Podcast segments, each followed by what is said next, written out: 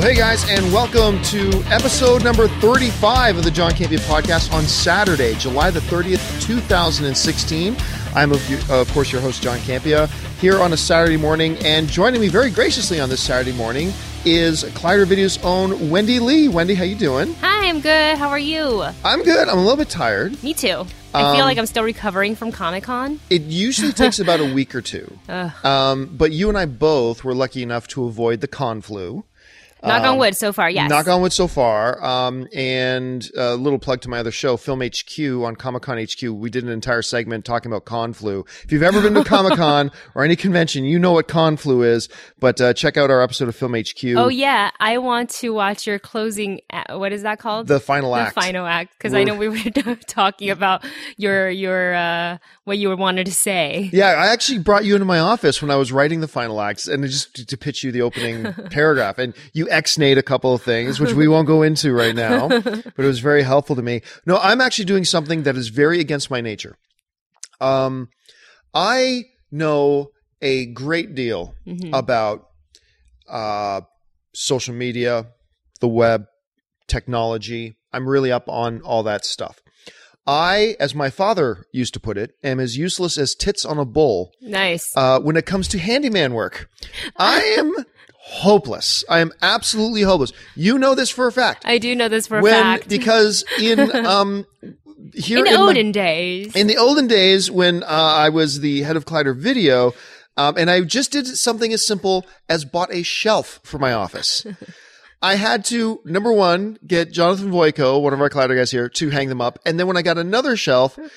Your husband came in and hung my shelf Yeah. because I can't even hang a shelf. I cannot even hang a shelf.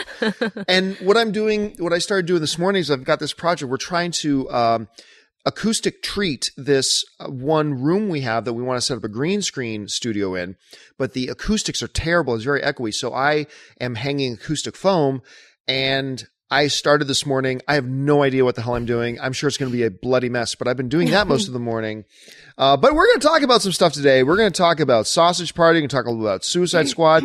We got a bunch of questions that you guys have sent in to me. I'm just going to remind you, if you want to get a question or a topic brought up on the John Campea podcast, just email, simplest email in the world, to the John Campea podcast at gmail.com. Once again, that's the John Campea podcast at gmail.com. That's how you get a question or a topic, or if you just got a note you want to send to me, you can send it to me there. Now, one of the things that you will notice, I've decided to make a little change.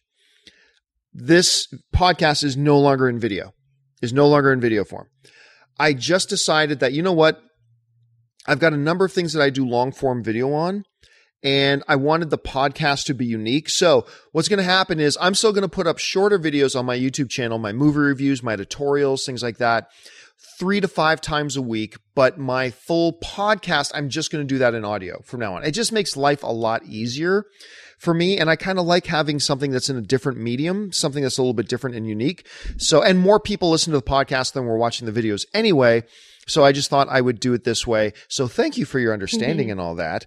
Um, and thank, and that way I can convince uh, people to come in and get on the podcast so that they don't have to worry about looking camera ready, Yep. which is one of the things you said to me last I night. I said it last night. I was like, "Is this audio or is this video?" And he, the second you said audio, I'm like, "I'm in" because it's early, so I can just roll out of bed and come. I can just up. roll out of bed and come yeah. right now, she's in like beer stained sweatshirt and uh, pajama bottoms. It's it's something to see. Got my Pikachu PJs on. Pikachu PJs on.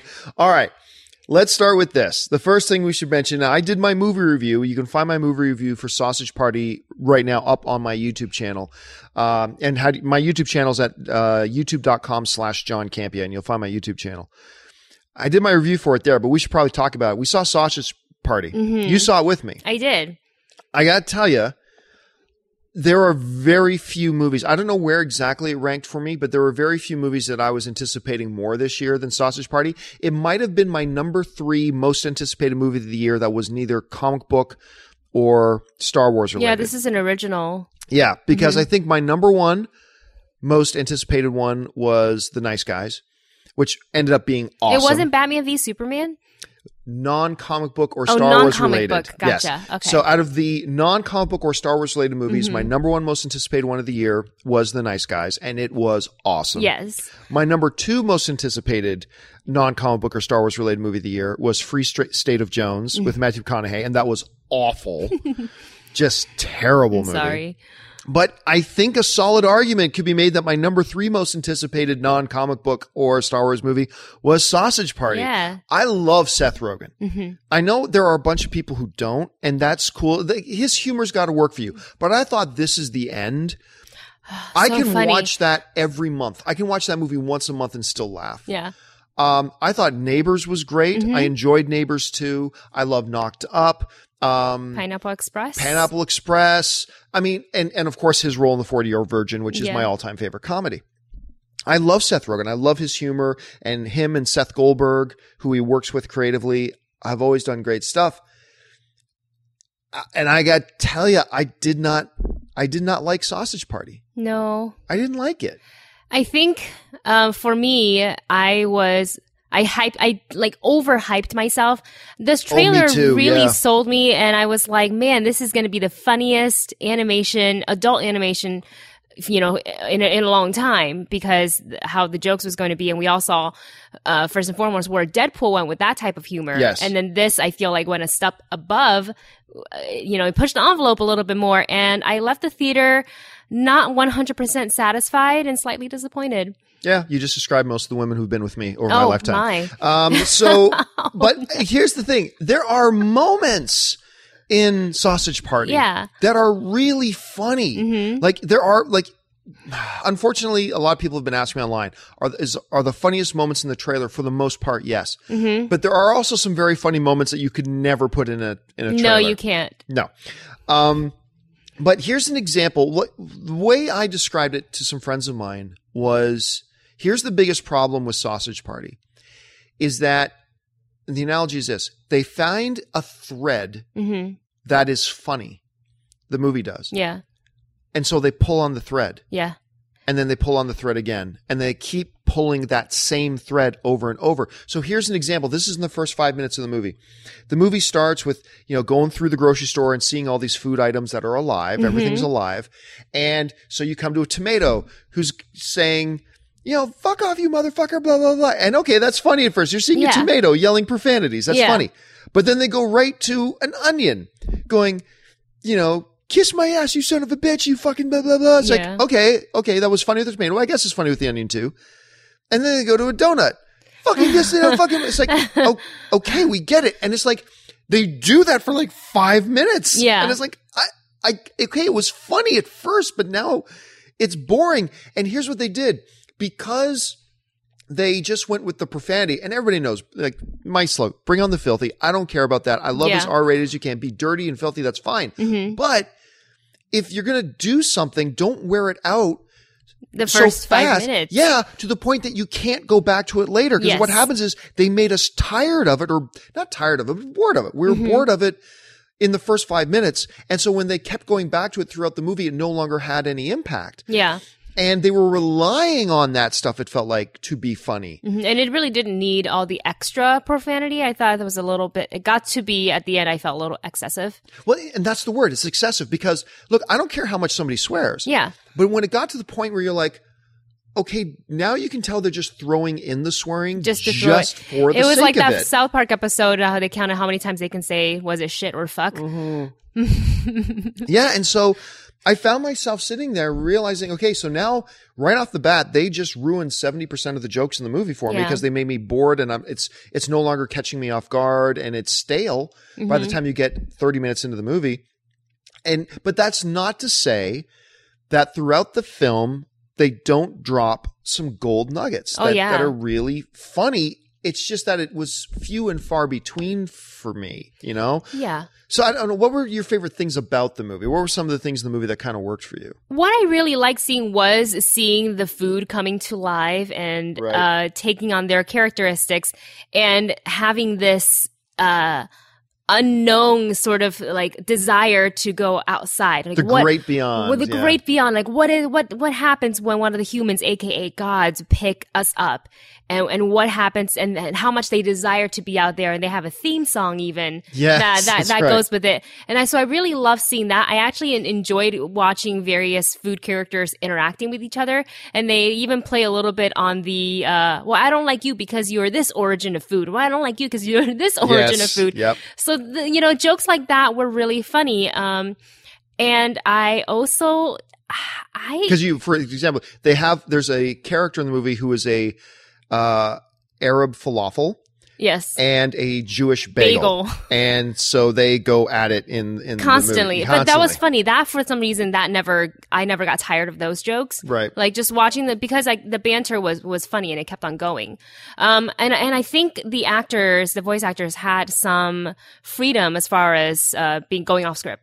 Yeah, you, you could tell and i enjoy that because i feel like that's where the funniest stuff come from and also what i liked was that it even though i, I wasn't 100% happy with the outcome of the film i it made an impact on me because i went grocery shopping that night and i went to pick up a bag of chips and i I looked at murder it today? and immediately that popped into my head. So it's definitely made an, made an impact. But i feel like um, i know this is a seth rogen passion project and i described this to you in the car.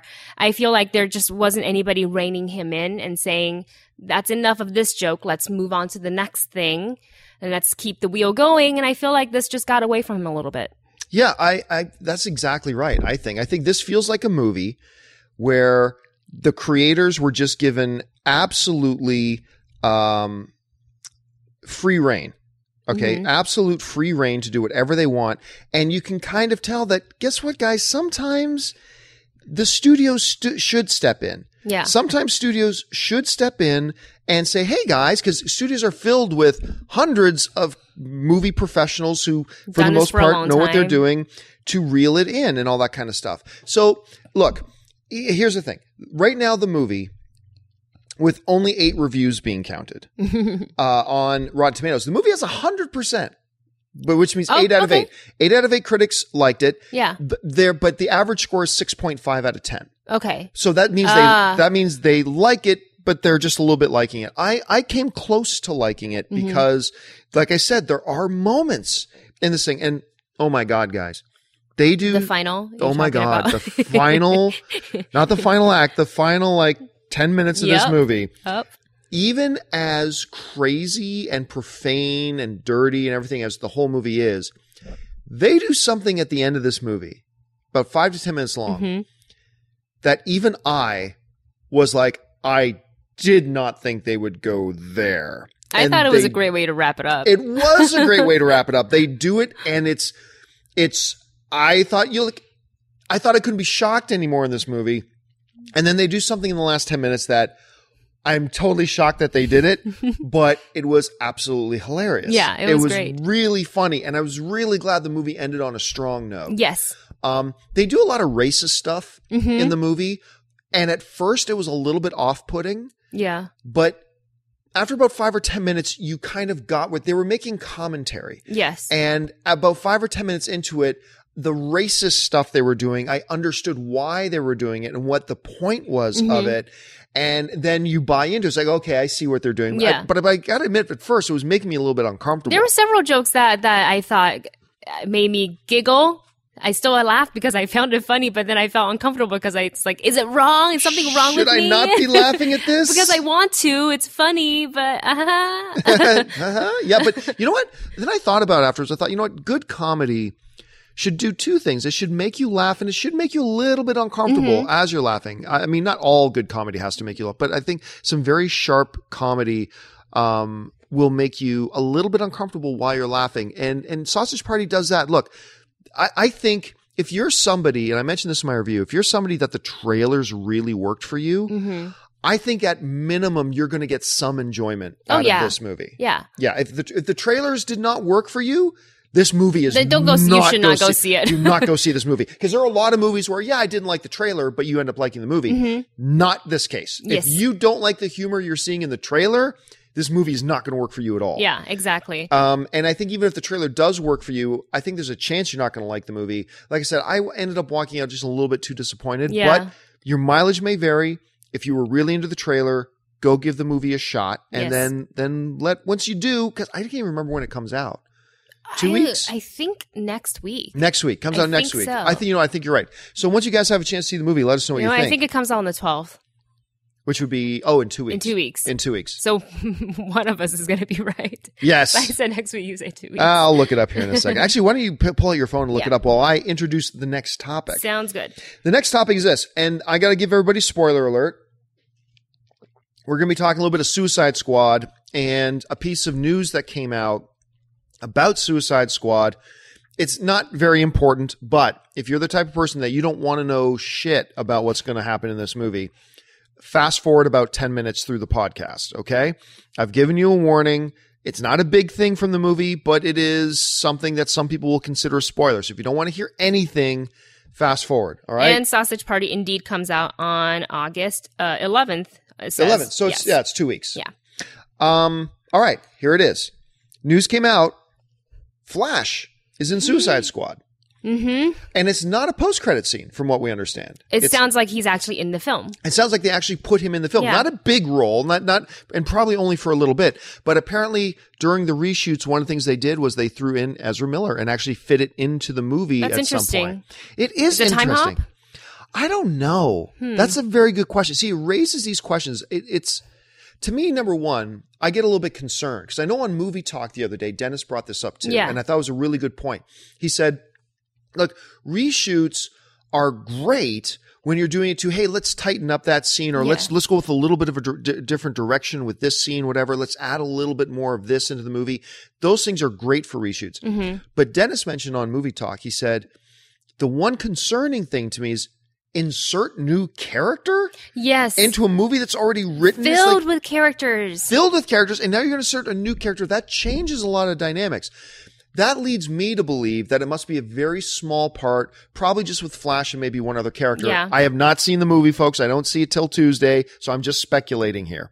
But it makes me think it'll be small. But then, is it going to be that he just ap- appears in the movie as a character, hmm or Oh, like is he Barry Allen or is he the Flash? yeah, exactly. Or does he play a role in it like he did in Batman versus Superman? Does he come through a time rift to say Ah. to Harley Quinn, "You're important. Stay alive. We need you." And whatever, whatever. Right. Like when the bat comes, don't run. When the bat comes, don't run. Like does he do something like that? Does he play so do they do a little bit of uh, a theme throughout these DC movies? hmm Because okay, now I'm wondering this: All right. if he does that, let's say they make Batman versus Superman and and um, Suicide Squad. hmm Flash shows up in a time portal to a character to give them a warning and a direction. hmm Then I, if that happens, I almost guarantee you he pops up in Wonder Woman too.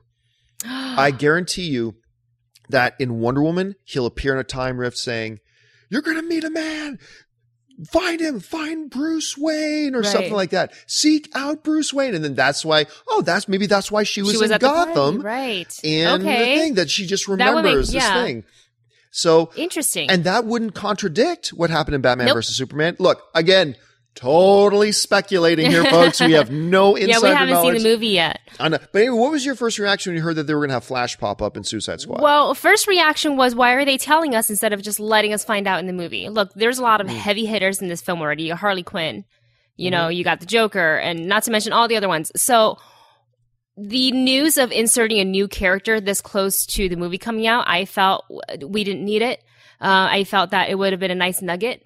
Uh, Mm. For the audience to see and be like, oh my God, the Flash. And then everybody, you get the buzz going about that instead of pushing this out like, look, we have a new character. It's like, we don't, we don't need it. We, Right. we didn't need it in Suicide Squad. And, you know, um, and, uh, you know, I monitor the chat room, uh, Monday Oh, through Friday Movie for movie talk. So some in the chat we were talking about on the show yesterday is that if you look at various TV spots, I guess there's only one, it's either a TV spot or the last trailer, you can actually see the blue lightning some in one of the scenes. You can actually like people I, are I like don't know if that was screaming at Flash. me. That See, that's what I I don't, don't know, if that's the Flash because that's at a very important moment. I think in the movie. Yeah. I don't think they're going to use so I don't way. know. I haven't looked back into those trailers to actually investigate this, but there's a lot of people thinking that they've already seen like a hint of the Flash in the trailers, and uh, we've already said spoiler for this, right? Yes. They're saying that he's going back for Captain Boomerang. It's what the chats was yeah, I, I've heard that. I've actually I've heard that too. Here's an interesting thing, though. Look, you're asking the question, why did they do it? yeah, I think the answer comes from Comic Con because Hmm? at Comic Con, I think this is why they announced it. At Comic Con, one of the big trailers that dropped was Justice League. yes, And the moment in Justice League that everybody talks about is the Bruce Wayne and And Barry Flash Allen scene. moment. And Mhm. everybody loved that scene with the Flash and Ezra Miller playing Barry Allen. Everybody thought that was awesome and buzzing about him, buzzing about buzzing. And they go like, oh, uh, we got him in Suicide Squad. But then- maybe we should put the word out to try to attract more people to. It was a marketing tool. I, I get it. I, I do get that. And, uh, you know, they- they're passionate and they believe this project. It's like they want to show us, like, they're excited. Look, look at what we have. But I feel like this is the same thing with Doomsday being shown in those trailers. It's like, you gotta stop. you gotta stop Yeah. showing your trump card, you know? yeah, but I think they they're more concerned right now about getting as many people in their opening weekend as possible. I think. I think there's so many people lined up. I haven't even bought my ticket. I forgot. So now my husband's mad at me because now we're, we can't see it opening weekend because all the theaters we want to go to are, are probably yes, sold out. but you do get to see it on Tuesday. You're going to see it before yeah, everybody and then on it's- Tuesday. he, we can't talk about that because he gets mad. oh, he's like, oh, that's, he's oh, like, that's right. should- Dustin yeah. gets a little bit upset. So, especially when it's a comic book film, because we're both, you know, Right. such fans of those that that genre. And he was like, "So, who's your plus one?" I was like, "Well, I don't know yet. It's probably somebody from work." And he's like, "I see."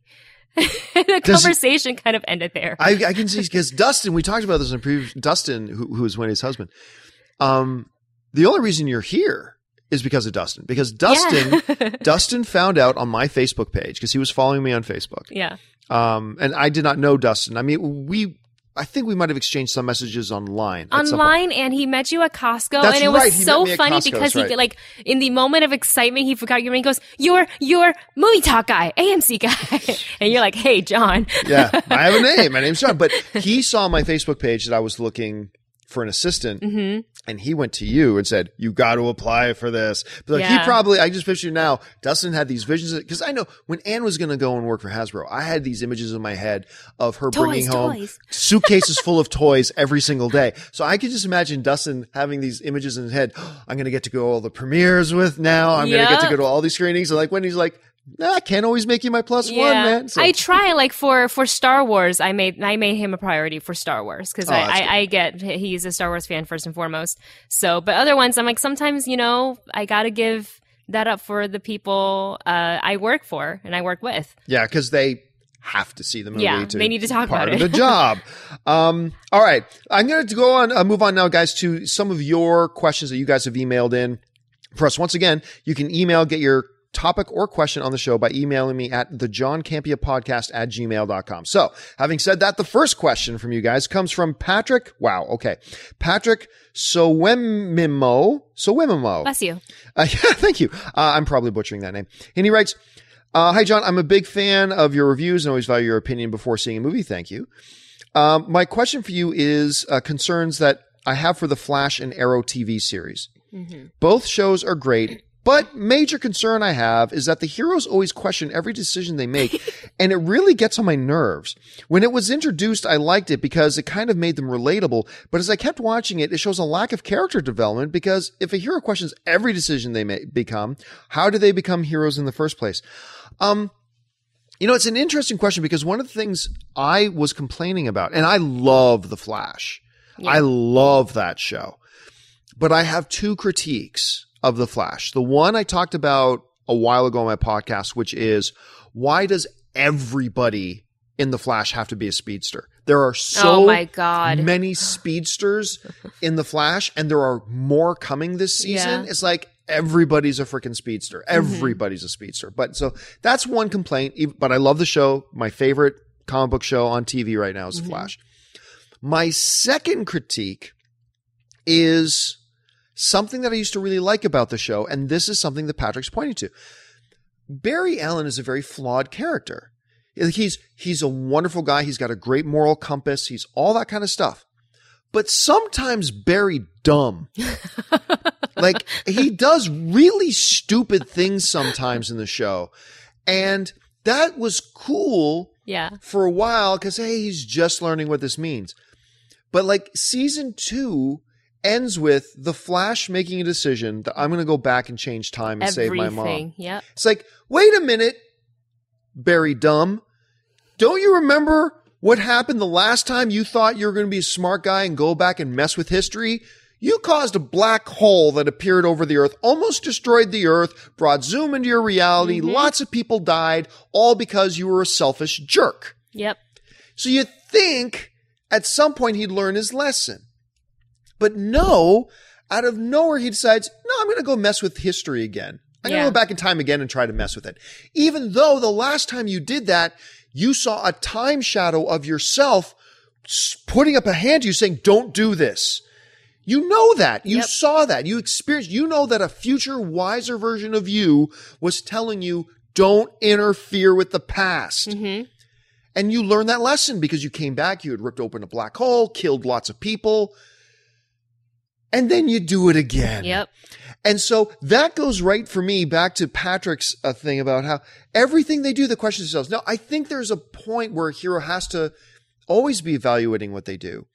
If they don't, then they become Superman from Injustice Gods Among Us. Mhm. Superman stopped questioning what he was doing, and eventually that led him to becoming the greatest villain in the world. Right.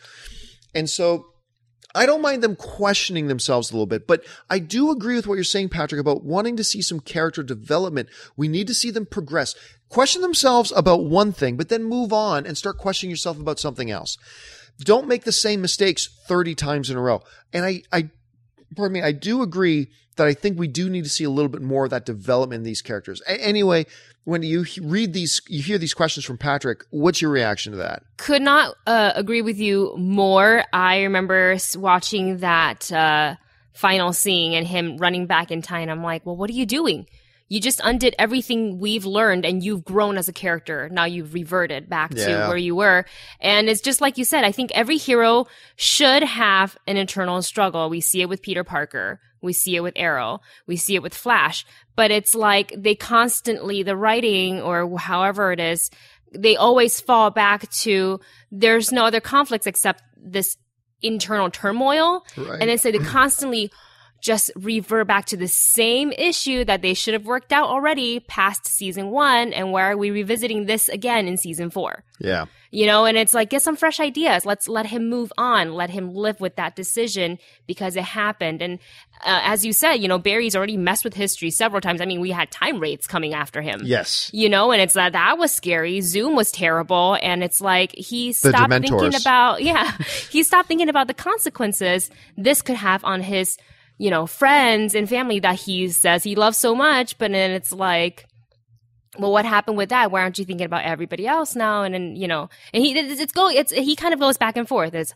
I can't do this because this will change history for everybody, and it, and you know everything will change, or I want to do this because I miss my mother. And it's like, okay, Barry, pick one, just pick one. Yeah, and you know what gets frustrating for me too is like, hey Barry, you doing that? Yeah, you may change something for you and Mm-hmm. save your mom, but guess what? Iris may be dead. Yep. Joe may lose a leg in the line of duty. Yeah. like you could really screw up everybody, Or his father could die. or your father, and it's You not just your friends. Everybody in the world, Yeah. you every every individual in the world, you could screw up their lives. the fear is this is if they don't continue just to let him grow uh, as a superhero is they're gonna he's gonna constantly deal with this uh, consequence of if I travel back in time and I change this, then someone something else happens to someone else, and then it's a constant circle of him running back in time to fix whatever. Right, now- and I don't want to see that. I'm not saying that. Look, the time jumping through time is something that's kind of a key component to the Flash. Mm-hmm. I get that, but what they did at the end of season two is they had him just repeat a mistake without learning anything new about how to try to make sure there's no consequences. Mm-hmm. Like, like it's fine. Yeah, get back into the Flash time traveling. Yeah. but have him learn and grow and say, ah. This is the mistake I made last time, and now I know how to fix these certain mistakes. Yep. But the fact that he did it and then didn't even consult with anybody about doing Mm-hmm. He it when he was did it on putting, yeah, he was putting their lives at risk by doing it and not even consulting them. That bothered me, and it was a great season finale. I like the season finale Yeah. very much. Just that one last little moment bothered me. and I wish they had done something different. All right, we need to move on because we're, we're running out of time here. Uh, the next question comes from Brian Knight, who writes. After all the great trailers and teasers from Comic Con, both DC and Marvel, and the poor showing at Star Wars Celebration, does Disney and Lucasfilm need to put out a trailer for Rogue One now? I think Rogue One anticipation got buried after all the news coming out of Comic Con this year. Uh, what do you think, Wendy? Does is do you think after all the stuff that came out of Comic Con, the disappointment people had with Celebration, no Star Wars news at Comic Con, all this other stuff, people not talking about Rogue One anymore? Mm-hmm. Does Disney need to respond by putting out a trailer now? I think, uh, personally, no. I think they actually know what they're doing. So far, their marketing for Star Wars, just looking at how they did everything for The Force Awakens, was very smart. I Yeah. felt like the tra- the trailers dropped at the right time, even though we questioned it because we as fans want to see it now, Yeah. today. Um, and I think they know they've got a great thing on their hands, and they want to secure. Um, and they have confidence in what they want to show us before they bring it to the table, and they don't want they don't want to rush and just put it out, just to have it out there to compete with um, Comic Con stuff. So uh, th- th- my answer is no. I don't think they need to put it out ASAP. I think when the time is right for them, Kathleen Kennedy is going to make the call and say, "Let's do it now," when it's least expected. I think. I think you are absolutely right because here's the thing: you're, you're, the, the question is bringing up an, a, a true thing. It's very true. With all the great stuff that came out of Comic Con, especially on the Saturday, hmm everybody's now talking about Wonder Woman, Justice League, Doctor Strange. They're not talking about Star Wars where we're going right now.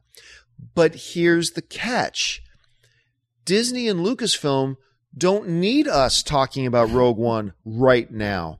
They need us talking about Rogue One in November Yeah. a month before the movie comes out. It doesn't help Disney and Lucasfilm right now to have us all talking about Rogue One right now. That doesn't help the movie. That we're talking about was August. Well, it's almost August, so like September, October, November, four months in advance. Look, they've already put out one trailer. It was the first teaser. Everybody knows the movie's coming, but they don't really need to start ramping it up right now. They don't need mm-hmm. to. Look, if they did put out a trailer right now, not a bad thing. If they, I do think they needed to put out a trailer celebration, but that's Yes, just I agree with you for there. the sake of celebration Yes. and what everybody needs to expect from celebration and all that kind of stuff. But they didn't, so let's move past that.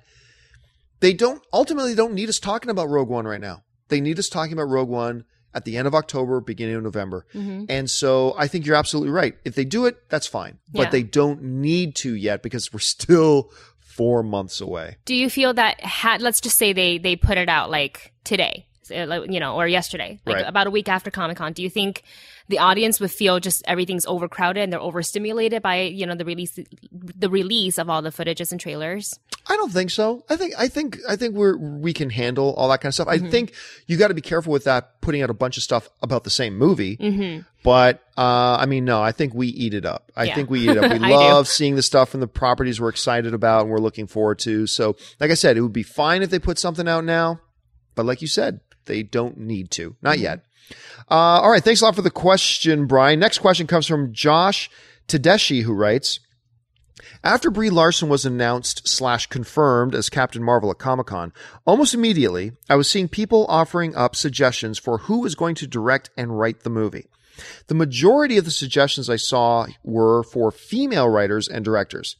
I guess my question is Does the director of Captain Marvel and other big blockbuster female led movies need to be helmed by a female director? Personally, I don't think it has to be. It just needs to go to whoever at the time is the right director for the project. Um, there's two things yet, t- t- two ways of looking at this, I think. Number one, does it need to be a female director? No, it doesn't need to be female director any more than a male led movie needs to have a male mm-hmm. director. It, it doesn't have to. You just need a great storyteller. There's benefit, I think, because let's let's face it, 95% of the movies are not female led movies. They're they're they're not, and that needs to change. But so I think in that case now when you do have a female led movie, it don't hurt to have a female in the director's chair who can bring more of that perspective to the story mm-hmm. or writing the movie or whatever. Does it need to be? No, it does not need to be. The other thing we have to take cons- to- into consideration is this. Look, everybody knows this is no surprise. Very, very, very, very few female directors get shots at the director's chair Yeah. for major motion pictures. Mm-hmm. It's just the way it is. Very few female writers get their scripts uh, picked up. Mm-hmm. And it ain't from lack of talent, it's from lack of being given opportunity. Yeah. So I think, even though I'm like, oh, geez, don't just make it a token female director because it's a female led mm-hmm. movie. Right. At this point, where we are, because I think things are starting to change, I'm like, anything that opens the door for us to give more opportunities in the director's chair and in the the screenwriting for these movies, anything that gives us an opportunity and an excuse, if you want, to to give opportunities to these people more, to these talented directors and writers more, I'm good with. Yeah. I am. I'm totally good with. Look, if I'm the head of Paramount and I'm doing a, a- a female action movie, right? Mm-hmm. I don't want to hear like we're going to invest a lot of money in this. I want the best director for the job. All other things being equal, all other things being equal, that's an important thing to say. Yeah. Give it to the female director because mm-hmm. we need to create more opportunities for female directors and they'll, they'll have a better perspective on it. Give it to them, all the things being equal. But mm-hmm. If Steven Spielberg wants to direct it, Well, you give it to Steven Spielberg. Spielberg. Because that ain't all things being equal. Steven Spielberg ain't equal to nobody. He's Steven Spielberg. Right. So if Steven Spielberg, I don't care if it's a female led action movie. You give it to Steven But he would do it well because he would understand how to right. tell that story. Because he's the best there's ever been. Yeah. But if you get two directors, if it, you go through your search and it comes down to two directors and they're practically equal in your eyes, like Mm-hmm. this one has these benefits, this one has these, it's a really tough call. And then one happens to be female director. In the case of that, I would say, you know what? We've got a lot of reasons to go with the female director in this. I would go that way. So does it need to be? No, but I think there are good reasons right now. Hopefully, five years from now, 10 years from now, more female directors are being given those opportunities. More female writers are being given those opportunities. So we don't have to have these types of conversations anymore. Mm-hmm. But as of right now, I think, man, anything that gives us a door to open for, for these talented directors to come in and direct something big and major, let's give it to them. I don't know, Wendy, as the only female on this show today, um, what's your perspective on this? Well, you know, I agree with you. I think if it's going to be a strong female uh, lead in the film, it would be nice to have a female director to have, you know, a similar perspective on things. But I don't want to have a sake of a female director just because the movie has a female lead. Yeah, it shouldn't be a just No, it shouldn't it should never be a just because because I want to see the best storyteller in that position to tell the story I want to see come to life. Now, um, I know a lot of people think that Patty Jenkins is directing uh, Wonder Woman, so now every female superhero will have a female uh, director, and I don't think that's going to be quite the case. I think you you pretty much said it, so I'm just going to echo your thought. Um, what I like to see, what what I what I would like to see is more opportunities given to female writers Right. and directors. You know, I think um, as long as they're given an opportunity when they're going down their list of directors when the studio is picking, throw a few names in there that are female and give us the opportunity to grow and expand our resume. And I think that's the problem because you look at the list of directors, a lot of the male directors have a very impressive resume because they've been doing this for a long time. The female directors, not so much. It's because they're not given the opportunities. So maybe the tides are changing and we can see that happen. Yep, I agree. All right. Last question of the day comes from Justin Fawcett, who writes Just wondering if you've noticed the lack of Mel Gibson in the poster and trailer for Hacksaw Ridge. Uh, on one hand, I can understand it. Maybe even Mel agreed to keep his name off the marketing, uh, keep the initial focus being on the film itself. On the other hand, I'm very angry about this. I think this is BS, and they should have put his name front and center. Curious on what your thoughts are. Uh, you do work for Lionsgate, so I understand if you'd rather not get into specifics, but I believe you're rooting for Mel, as I am. Uh, we love our comeback stories. Braveheart was a coming of age movie for me. It always will be. Nothing can replace it. It's a great question. Uh, look, I, Mel Gibson, and look, we're putting aside all of the personal stuff for a minute. All of the personal stuff for a second. You know, his rants and raves and, you know, drunken stuff that he did, yeah. outbursts, and you know, I'm I'm going to put all that aside for a second. Um, this is a different situation from you know, like somebody killing somebody else or Mhm. somebody uh, hospitalizing somebody else. Th- This is a little bit different. But and I've got some very strong opinions about some of the things Mel Gibson has done and said. I got some very strong opinions. But there is no denying the dude is an incredible director. Yeah. I have a number of good friends who are directors in Hollywood.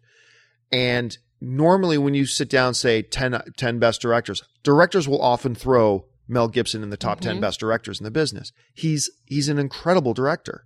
Apocalypto is not a movie for everybody, but everybody who watches that is It's like a good movie. only a few handful of people could have directed that, you Mm-hmm. know, and, and Mel Gibson was one of them. But here's the thing Mel Gibson right now is still a figure of controversy. I think that's the nice way to put it. Yeah. Mel Gibson is a figure of controversy right now.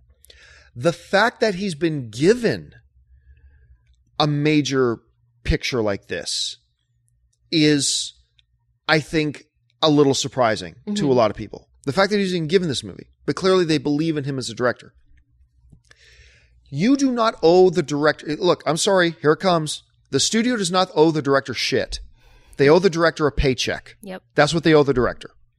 They don't owe him anything else. They owe him a paycheck and whatever else is contractually obligated to him under the terms of the Directors Guild of America. Mm-hmm. Other than that, they don't owe him squat. What the studio needs to do, the studio needs to do what is best for the movie. What is best for the movie? And as much as I am a fan of the directing of Mel Gibson, and as much as I love this trailer, this Yeah. trailer was awesome. Kick a grenade. Oh my God. and as much as I am so looking forward to seeing this movie, putting Mel Gibson's name front and center is not what is best for the movie. No. It's that will turn people off. Mm-hmm. Not everybody, but there are people out there, understandably so, that you plaster a Mel Gibson film, that's going to turn some people off Yeah. and turn people and it's going to and here's what it's going to do. It's going to do what we're doing right now. It's going to make people stop talking about hacksaw ridge and instead they're going to talk about mel gibson. And that's not what the studio wants. The studio wants people talking about this movie. Hmm so you put up from the director academy award winning director of braveheart. That's fine. Yeah. But I totally see this from their perspective that putting Mel Gibson's name on that poster or putting Mel Gibson's name front and center in the trailer, that doesn't help the movie. The job of a trailer is to get people excited about the movie and to get people talking about the movie. You open that trailer with from Mel Gibson, done. You've you've That's it. You've undermined yourself right there. Yeah. Now people, some people are going to be turned off from the movie even before that amazing trailer starts. Mm-hmm. And then people are going to, st- instead of talking about how amazing the trailer is, they're going to be talking about Mel Gibson and whether they should be going to see a Mel Gibson Yep. movie. So I got to tell you, for, for me, and yeah, do take it with a grain of salt. I didn't even know that. I'll be honest with you, 100% honesty right now. I had no idea this was a Lionsgate movie. Oh, really? I did. I'm not even 100% sure that the I question think is, I think is it is. accurate. I think it is a Lionsgate. Okay, movie. I had no idea it was a Lionsgate movie. I do, I do collect a paycheck from Lionsgate. So Yes. full disclosure on that, I collect a paycheck from from Lionsgate. Um, but but I completely agree with this move. Th- This is what you do. Because remember, I think it was the last M Night Shyamalan movie. I was just out. going to say that. Yeah. It was not The Visit. It was before that. It was like produced by him or something like that. And I think it's The Devil or something like that. Something about like the four people being stuck in an elevator and like who's right. who. Well, they put his name on it. And you, my God, I, I was in the theater when that trailer showed and they popped M. Night's name at the end of it. Boo! The whole theater booed. And I don't, I don't know if that movie did very well in the, uh, in, in the box office, but I know due to the, some of the misses that M. Night had, a lot of people was like, they just, they stopped believing him. Like, why am I going to put my money in something that it's probably not going to be great? Yeah, I was at a, a movie too, and the, the trailer came up, and the moment it said from producer M Night Shyamalan, the theater broke out into laughter. And this was after Airbender. So Oh, this was after Everybody Airbender. was still really heartbroken over that movie. so uh, the audience broke into laughter. and that's not what you wanted for No. the movie called The Devil or, No, or whatever, the whatever was actual the actual title was. Um, you so you look trailers are for marketing Yeah. for selling the movie, for getting people excited about the movie and talking about the movie. And I think you and I would agree that if they had put Mel Gibson's name front and center, hmm as much as I'm looking forward to this movie and I think he's a terrific director, it would have taken away from the mission of a trailer. Mm-hmm. So I, I personally think it was the right move for them to keep his name off for now. Do you think that he agreed to have his name kept off the the uh, the trailer? Because I think if he didn't agree to and he saw he got mad, I think we would have seen something from him by now. Um, I don't know. I well, I think ultimately it does. He look, he knows he's the director. He doesn't own the film. The film is owned by the studio, and I think he knows that. And Mm-hmm. Yeah. he's been in this business a long time. That's true. That's true. So, and you know what? And I gotta assume he's a smart guy. And you, if you're a smart guy, you know, yep, probably good idea to keep my name off this Yeah, for now. that trailer is sold me. I, I really want to see this movie. Because that's the other thing. If I'm Mel Gibson, I didn't Mm-hmm. think about this before, but if I'm Mel Gibson, I know there's a lot of divided opinion on me Yeah. out there. I and I, if I think I just made a really good movie, I almost don't want the controversy. I just want people to see the movie. Focus on the movie. say it's awesome. Then once people see the movie, know it's awesome. Hey, by the way, guys, directed by Mel Gibson. That's what I would want if I was Mel Gibson, because I wouldn't want people start talking crap about me now and then maybe not give my movie a chance. Yeah. So uh, yeah, so yeah, I think Mel Gibson probably was okay with this. Yeah. uh, I, at least I hope he is. All right, guys, that'll do it for me for this installment of the John Campea Podcast, episode number 35. Once again, today is Saturday, July the 30th, 2016. I want to thank my very special guest today, Wendy Lee. Wendy, where can people find you online? Uh, you can find me on Twitter, Instagram, and Snapchat at Wendy Lee Szany. That's Wendy Lee S Z A N Y. And then I always forget to do this every time I go on Movie Talk or I come on your show. I forget to tell tell them about my YouTube channel. Yes. So it is a channel with my husband and I, and we do movie- movie reviews. Uh, we have trailer reactions, various TV reviews, and vlogs. And it's at youtube.com slash the movie couple channel.